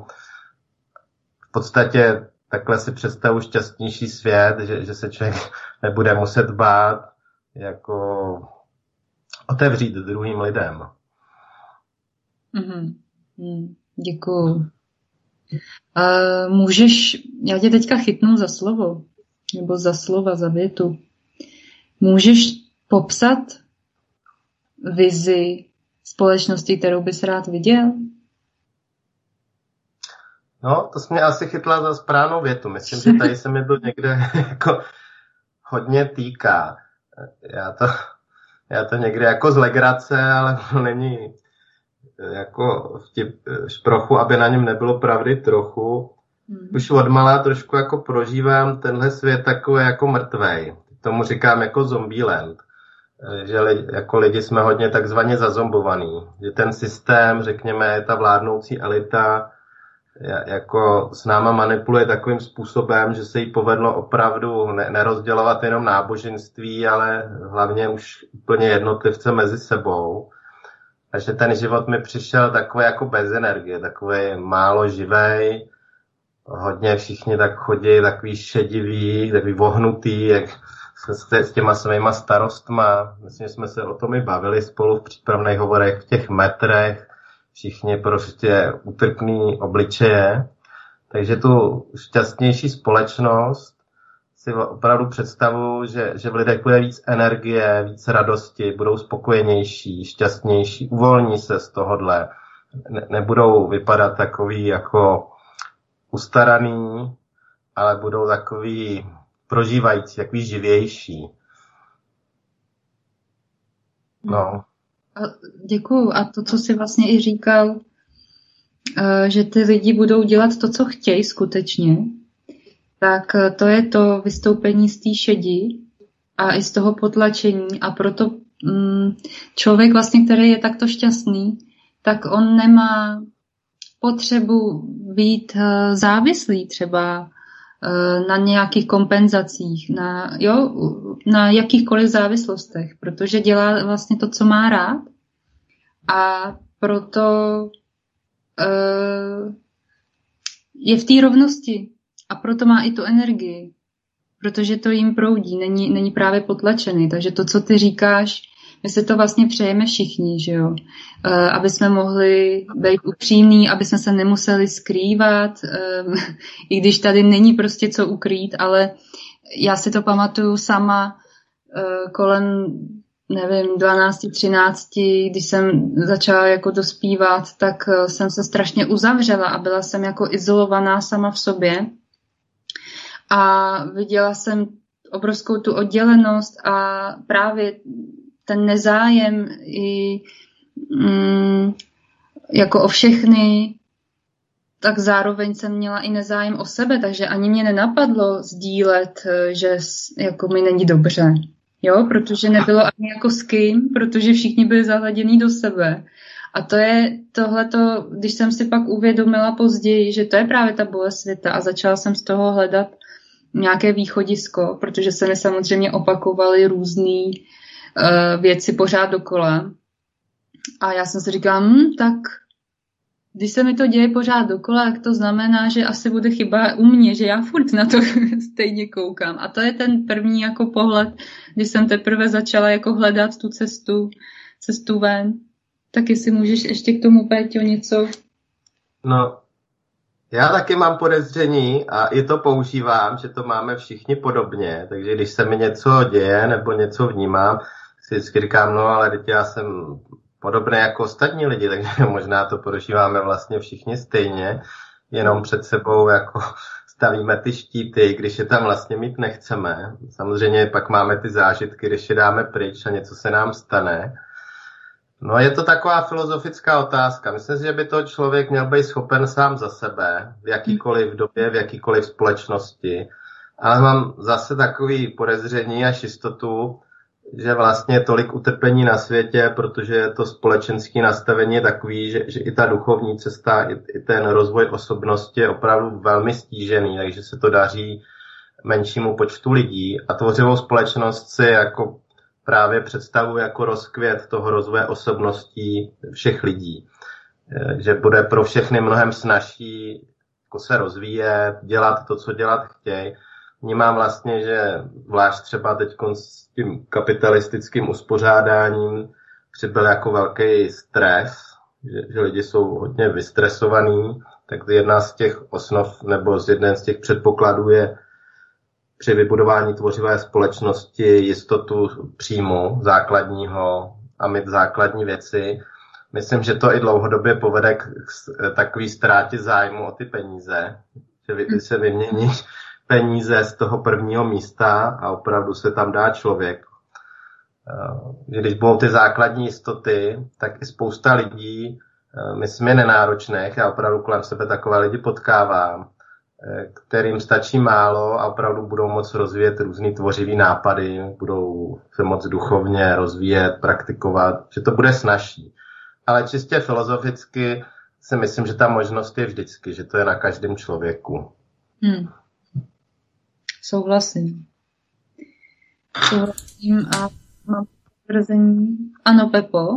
Ano, já bych tomu jenom chtěl říct zcela, jako, jak by to tady mělo vypadat. Já jsem si tady jenom tak udělal takové tři body a já je tady teda řeknu.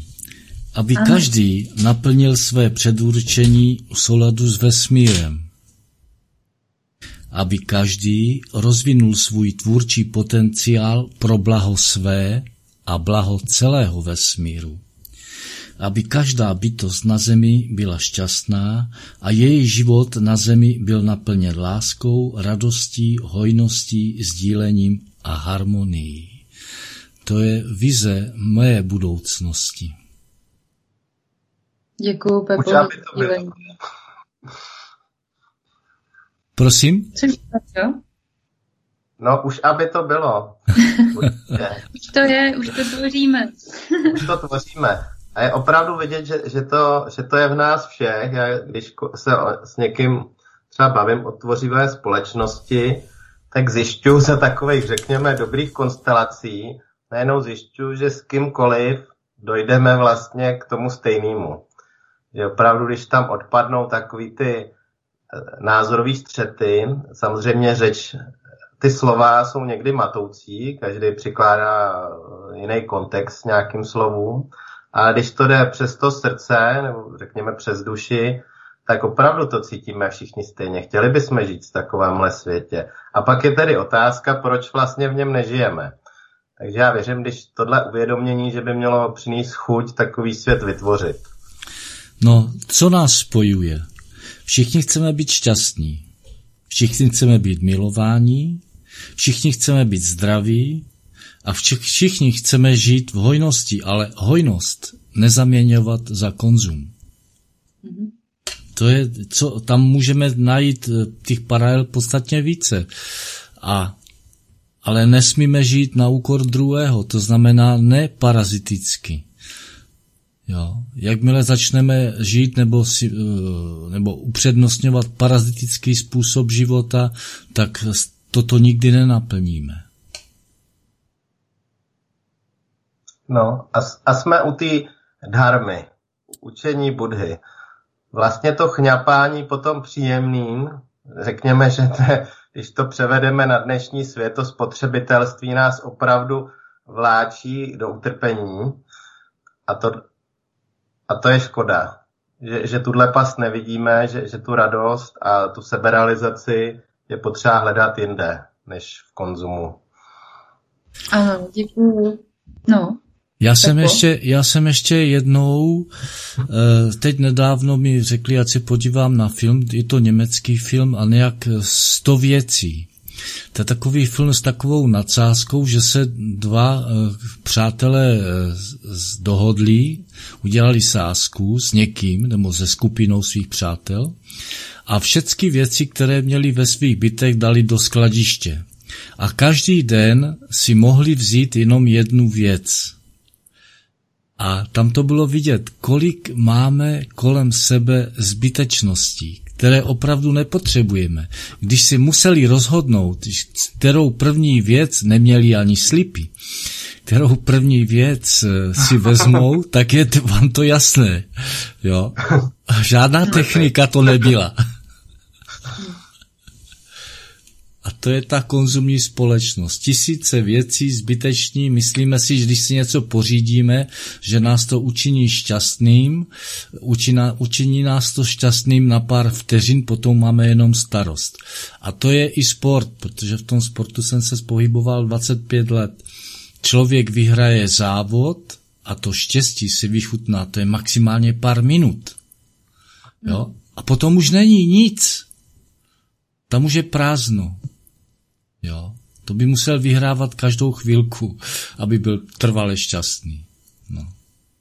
Hmm, Což stejně pomine, protože pokud eh, ten člověk je šťastný z toho vítězství, tak bude nešťastný z prohry, anebo minimálně, kdyby teda dobře, dejme tomu, že by vždycky vyhrával, tak eh, nějakým způsobem stejně bude podléhat stáří, nemoci a tak dále, takže stejně se uvidí v tom, že vyhrávat stále nebude. Jo? A když my toto opustíme, tak co nám zbyde? Právě ta obyčejnost.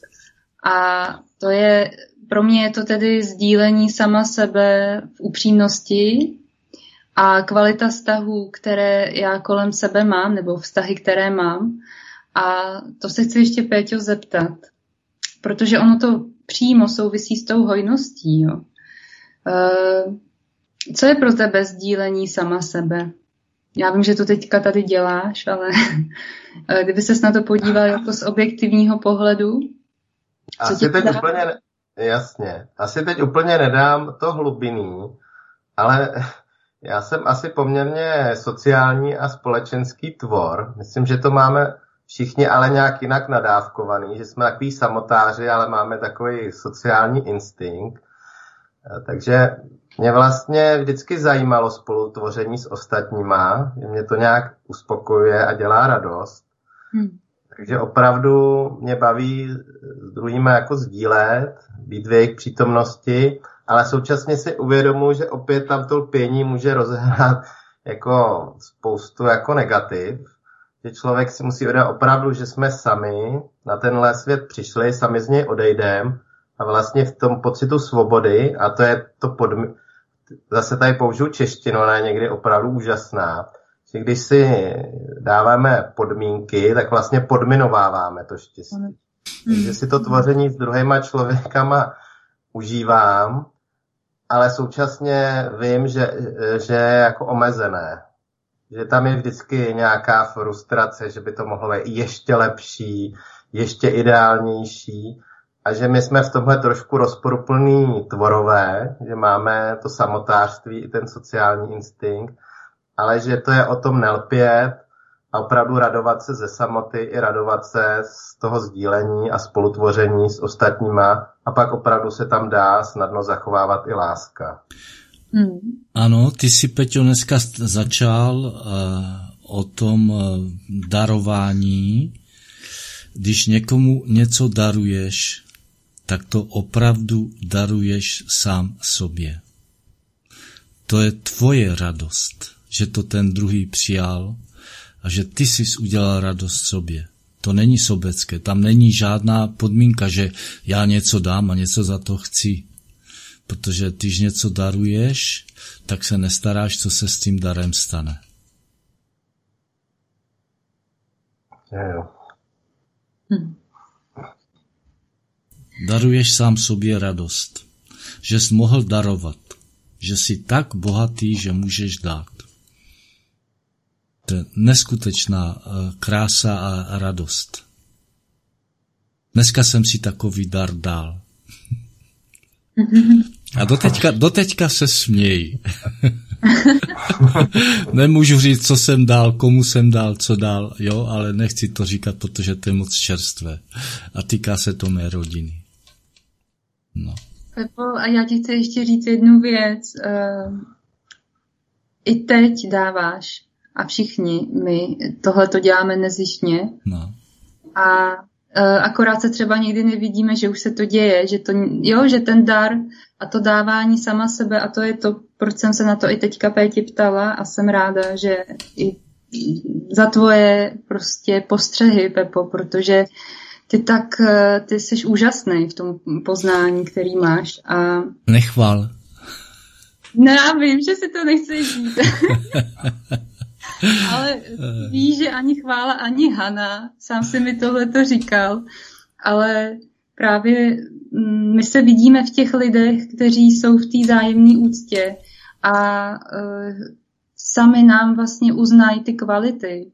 A to jsou ty vztahy na tomhle založený. Takže proč uh, bychom se měli kritizovat a neměli bychom si říkat to, uh, co se nám jako líbí, co, protože my když označíme tu kvalitu, kterou já označuji teďka třeba na tobě, já to říkám právě i kvůli sobě, protože já se tím zvědomuji, tohle mi dává v mé realitě smysl. Tohle je to, co tady chci.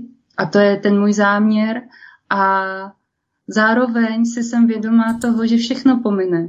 A když já vím, že je to jedno, tak právě proto si můžu, můžu se dívat na ten svět takto, těmahle očima, tímto pohledem. Takže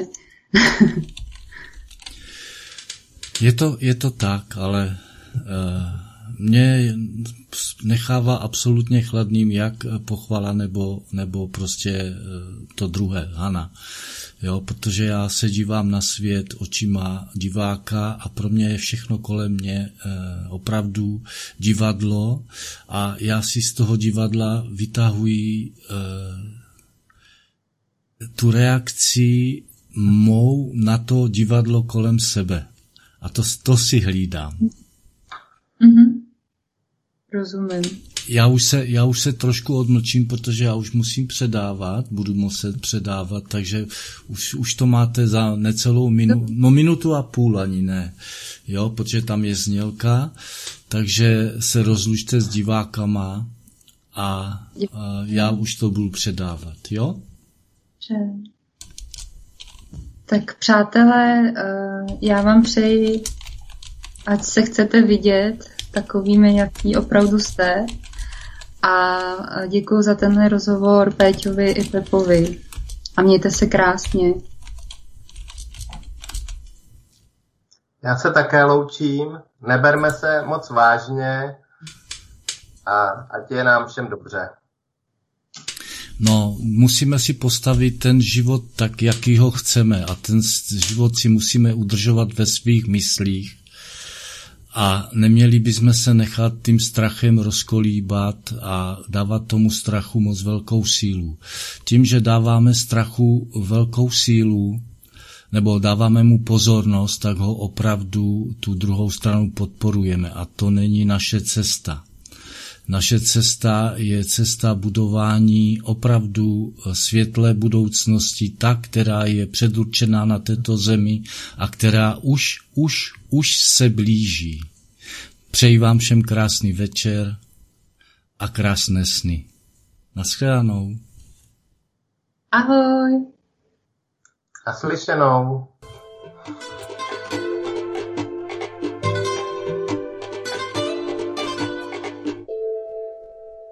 Svobodný vysílač, studio Vzájemná úcta. Pojďme se podporovat v našem vývoji na místo kritizování, propojovat na místo rozdělování, spolupracovat na místo soutěžení. Pojďme si ve vzájemné úctě předávat zkušenosti o tom, jak žít jednoduchý a šťastný život. Studio Vzájemná úcta.